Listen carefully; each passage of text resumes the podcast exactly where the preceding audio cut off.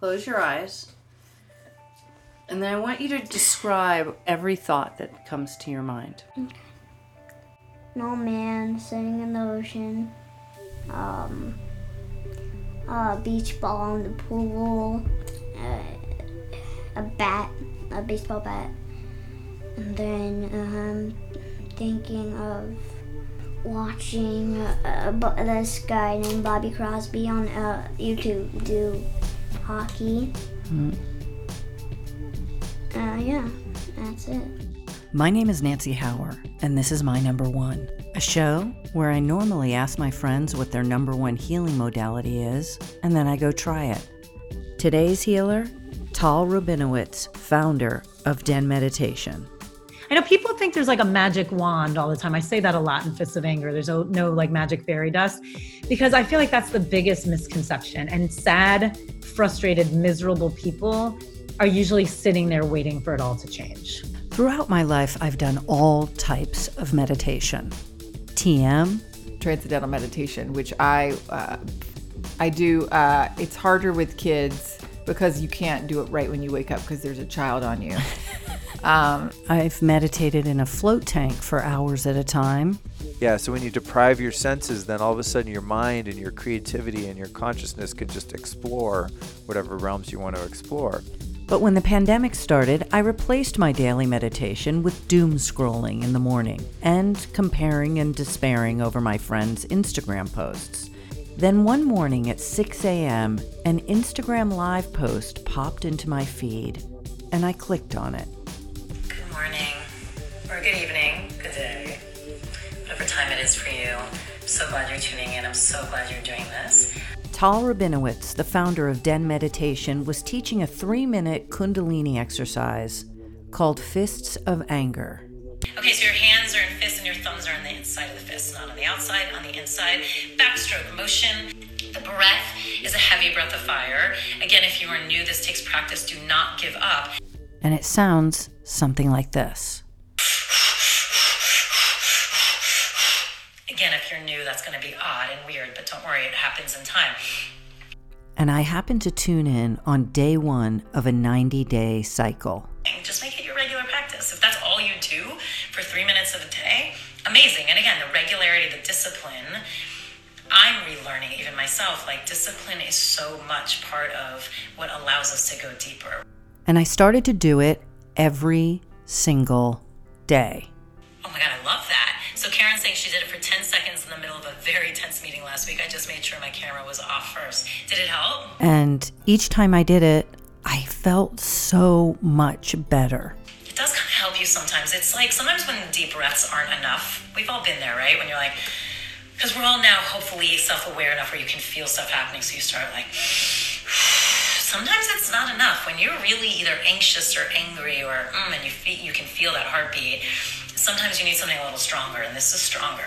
And a community started to form around this 6 a.m. live IGTV. Oh, I love all of you guys so much. And then I told my mother about it, who was living alone during the pandemic and could barely turn her computer on. Okay, so time of day does not matter. Three minutes, do not go over three minutes in one sitting. You can do it more than once, but three minutes is the max, like Nancy's doing with her mom. So I'd do it with Tal in the morning, and then I would FaceTime my mother in the afternoon and do it with her. You're bringing up what makes you angry, frustrated, sad, anxious, all of those emotions.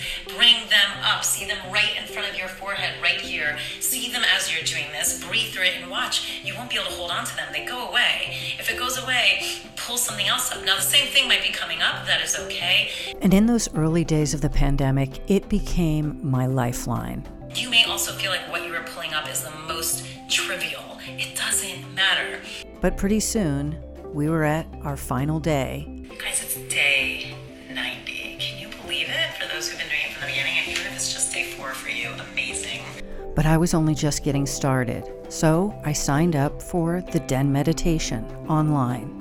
And I realized that I was just scratching the surface because the Den Meditation offers every type of meditation imaginable.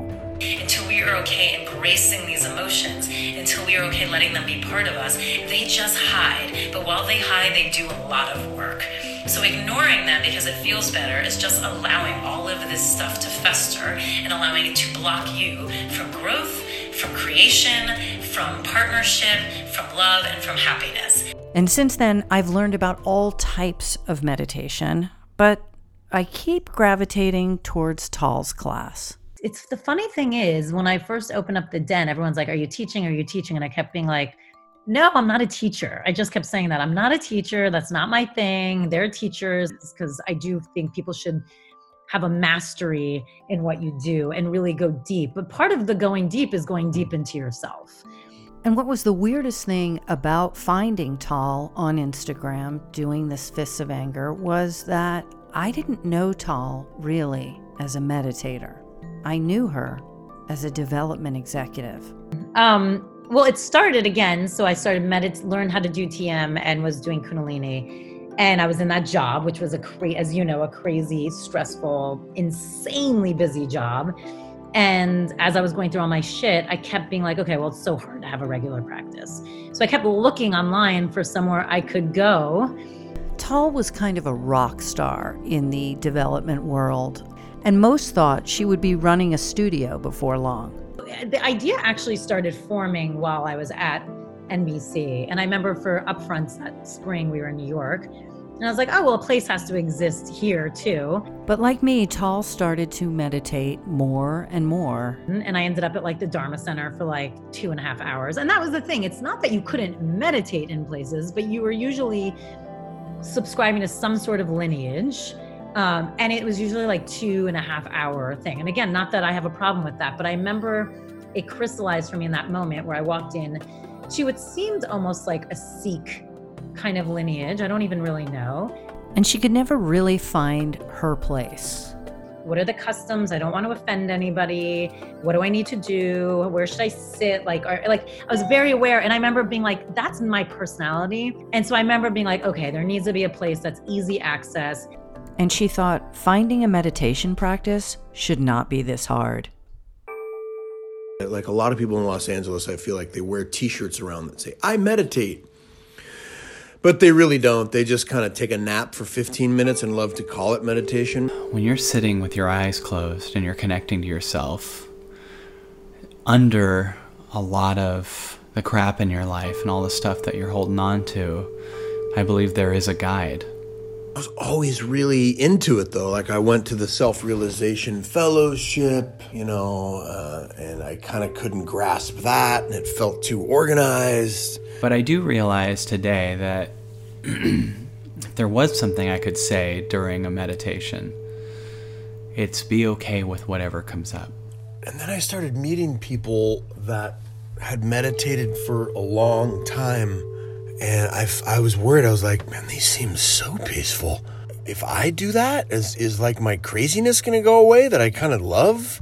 You might feel upset about something. You might feel angry or sad. Am I just going to become this squishy Buddha, like, ah, I will turn the other cheek and please stab me with the shiv in the neck and bleed me out? You might think I'm confused. And I'm like, cool, be okay with that.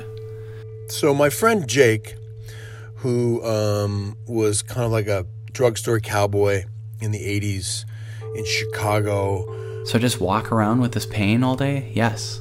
That was kind of living in his car and playing music, and he got clean and sober, and he started meditating. This old me that thinks that I have to find an answer whenever I don't understand something. He's like, hey man, why don't you come to my uh, meditation group? It's a men's meditation group.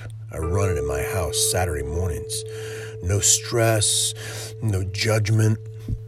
And you get okay with feeling unseen. And then you realize you're seeing the unseen you.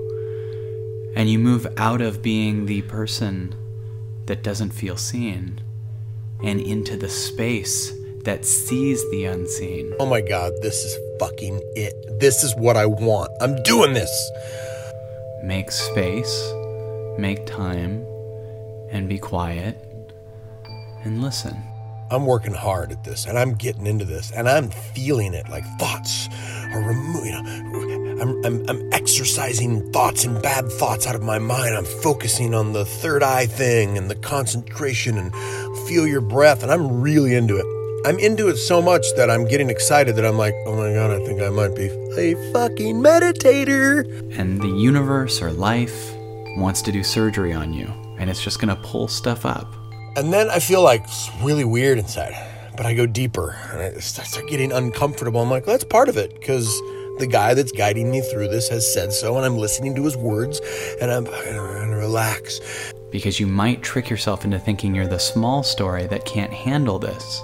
But by connecting to your body and being patient and letting these things come up and letting these things be there, you prove to yourself you're the space that these things are showing up in. And I'm getting into it, and I feel pain in my body, and I'm like, fucking fight through it because I'm a meditator now, and I need to do this.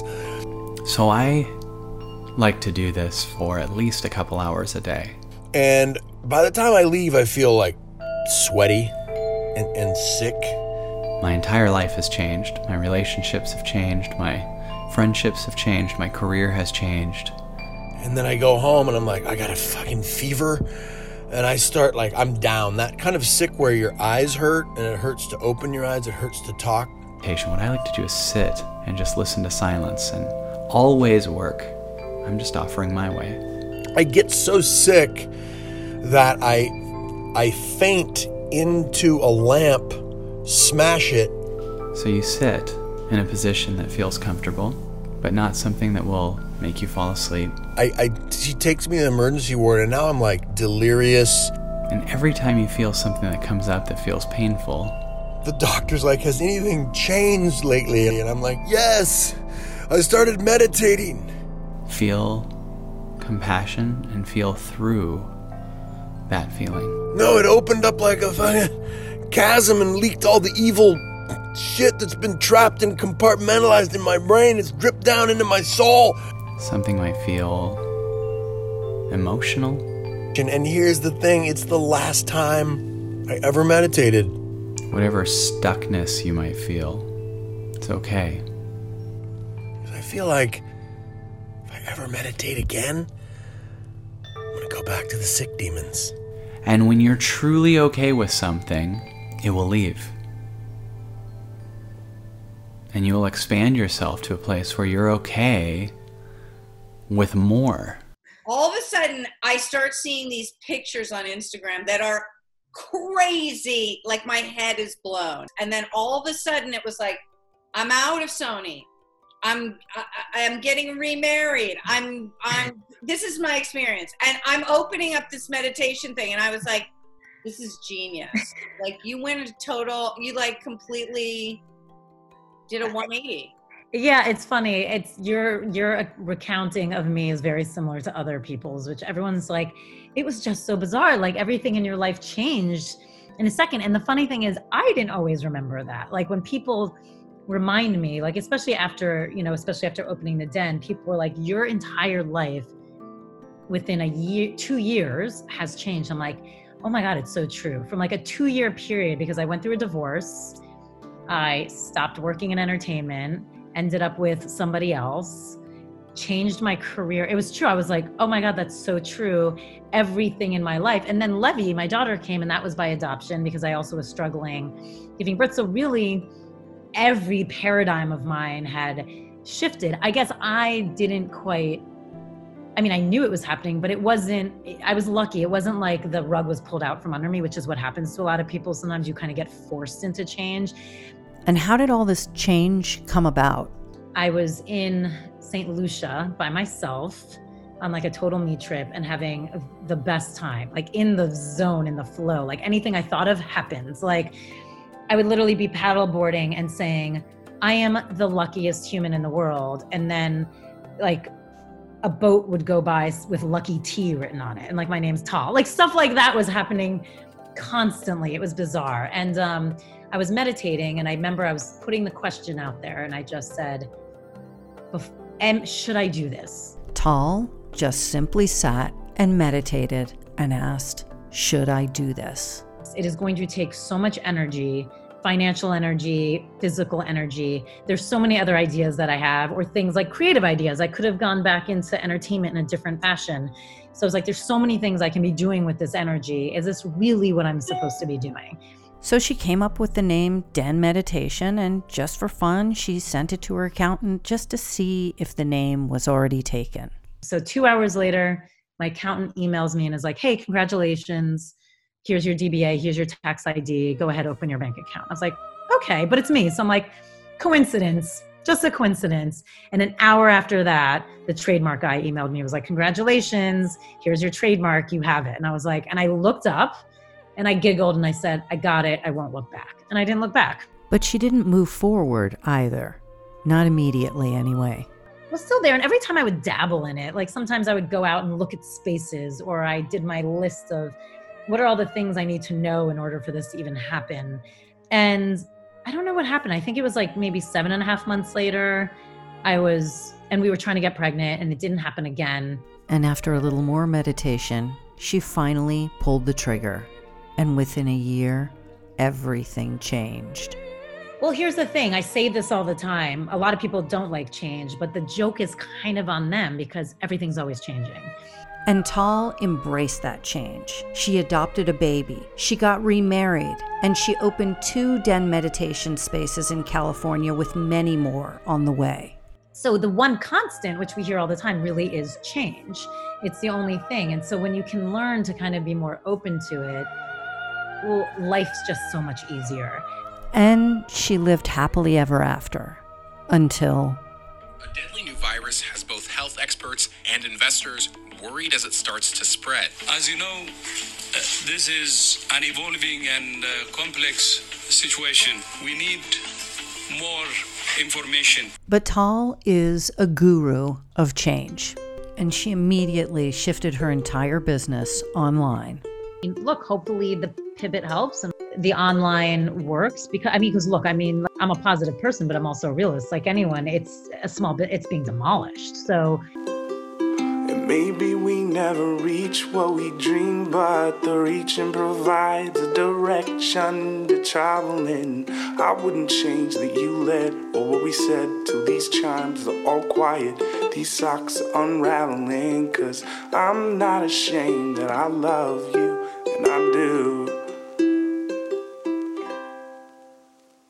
I think it'll look different no matter what. Because, like with change, you learn how the business can operate probably smoother and better and, and more um, efficiently. Maybe the online survives. Maybe they survive in a combo. That's what I don't know. And this is when you ask me how you do it. I guess I could panic about it, but I can't because I don't know. Like I'm trying to just go with it and see and really be okay with whatever whatever what outcome. Now look, I'm lucky right now. If the biz- business crumbled and disappeared, um, I would still be able to eat tomorrow. And I know for some people that's there's a deeper fear. So I don't even want to compare, you know, it's apples and oranges. So does she regret listening to her gut and leaving the entertainment business behind? I, I've always been like, I put it out there and hopefully it will become what it needs to become and do what it needs to do. Whatever that is. So if it grows in a different way, amazing. I look, I hope it does. And if it doesn't, then it served its purpose. So I was willingly taking myself out of the fray and just trusting that when I'm ready to come back, there'll be something for me to come back to. And I still believe that. People are like, I can't believe you just said no to entertainment. I'm like, but I never said no. She never says no, especially when it comes to her in a meditation. And I don't know what the next incarnation of the Den meditation might be, but I suggest you try and catch it while you can because Tal is a guru of change. And I know wherever the meditation takes her, it will be a success. You know, like it's just today, it's like I remember I just sat myself down somewhere far away and just took myself through a whole like little writing exercise because I've been stuck. I've been talking about it in our Fists of Anger, how like I've been stuck on this one thing, trying to like unravel another behavior pattern that I feel was coming up for me and I actually took one of my bowls with me. And it's funny, at the end of it, I started laughing. I'm like, that was a whole ceremony. It was, but my point is, I didn't, no one taught me that necessarily. It was there. I had that knowledge. It came out exactly when I needed it. Will your life change for the better overnight if you start meditating? I don't know. but I thank Tal for getting me through some really rough times and teaching me a modality that I use every day. In a world that needs radical acceptance to change, Tal is the vaccination I need. But also, get vaccinated. If you'd like to check out the Den meditation, look in the show notes or Google it and enter at your own risk. Thank you, Spencer Peck, Lennon Parham, Luke Story, Kyle Cease, and Tal Rabinowitz, the founder of Den Meditation. This episode was brought to you by Bert Cortobel Chips makes candles, but not just any candles. Human earwax candles. You gotta the bee, do the bee sound. Just kidding. I do this alone. No one pays me to endorse these people. So if you like it, please share and send me a million dollars. Until next time, my name is Nancy Hower, and this is my number one.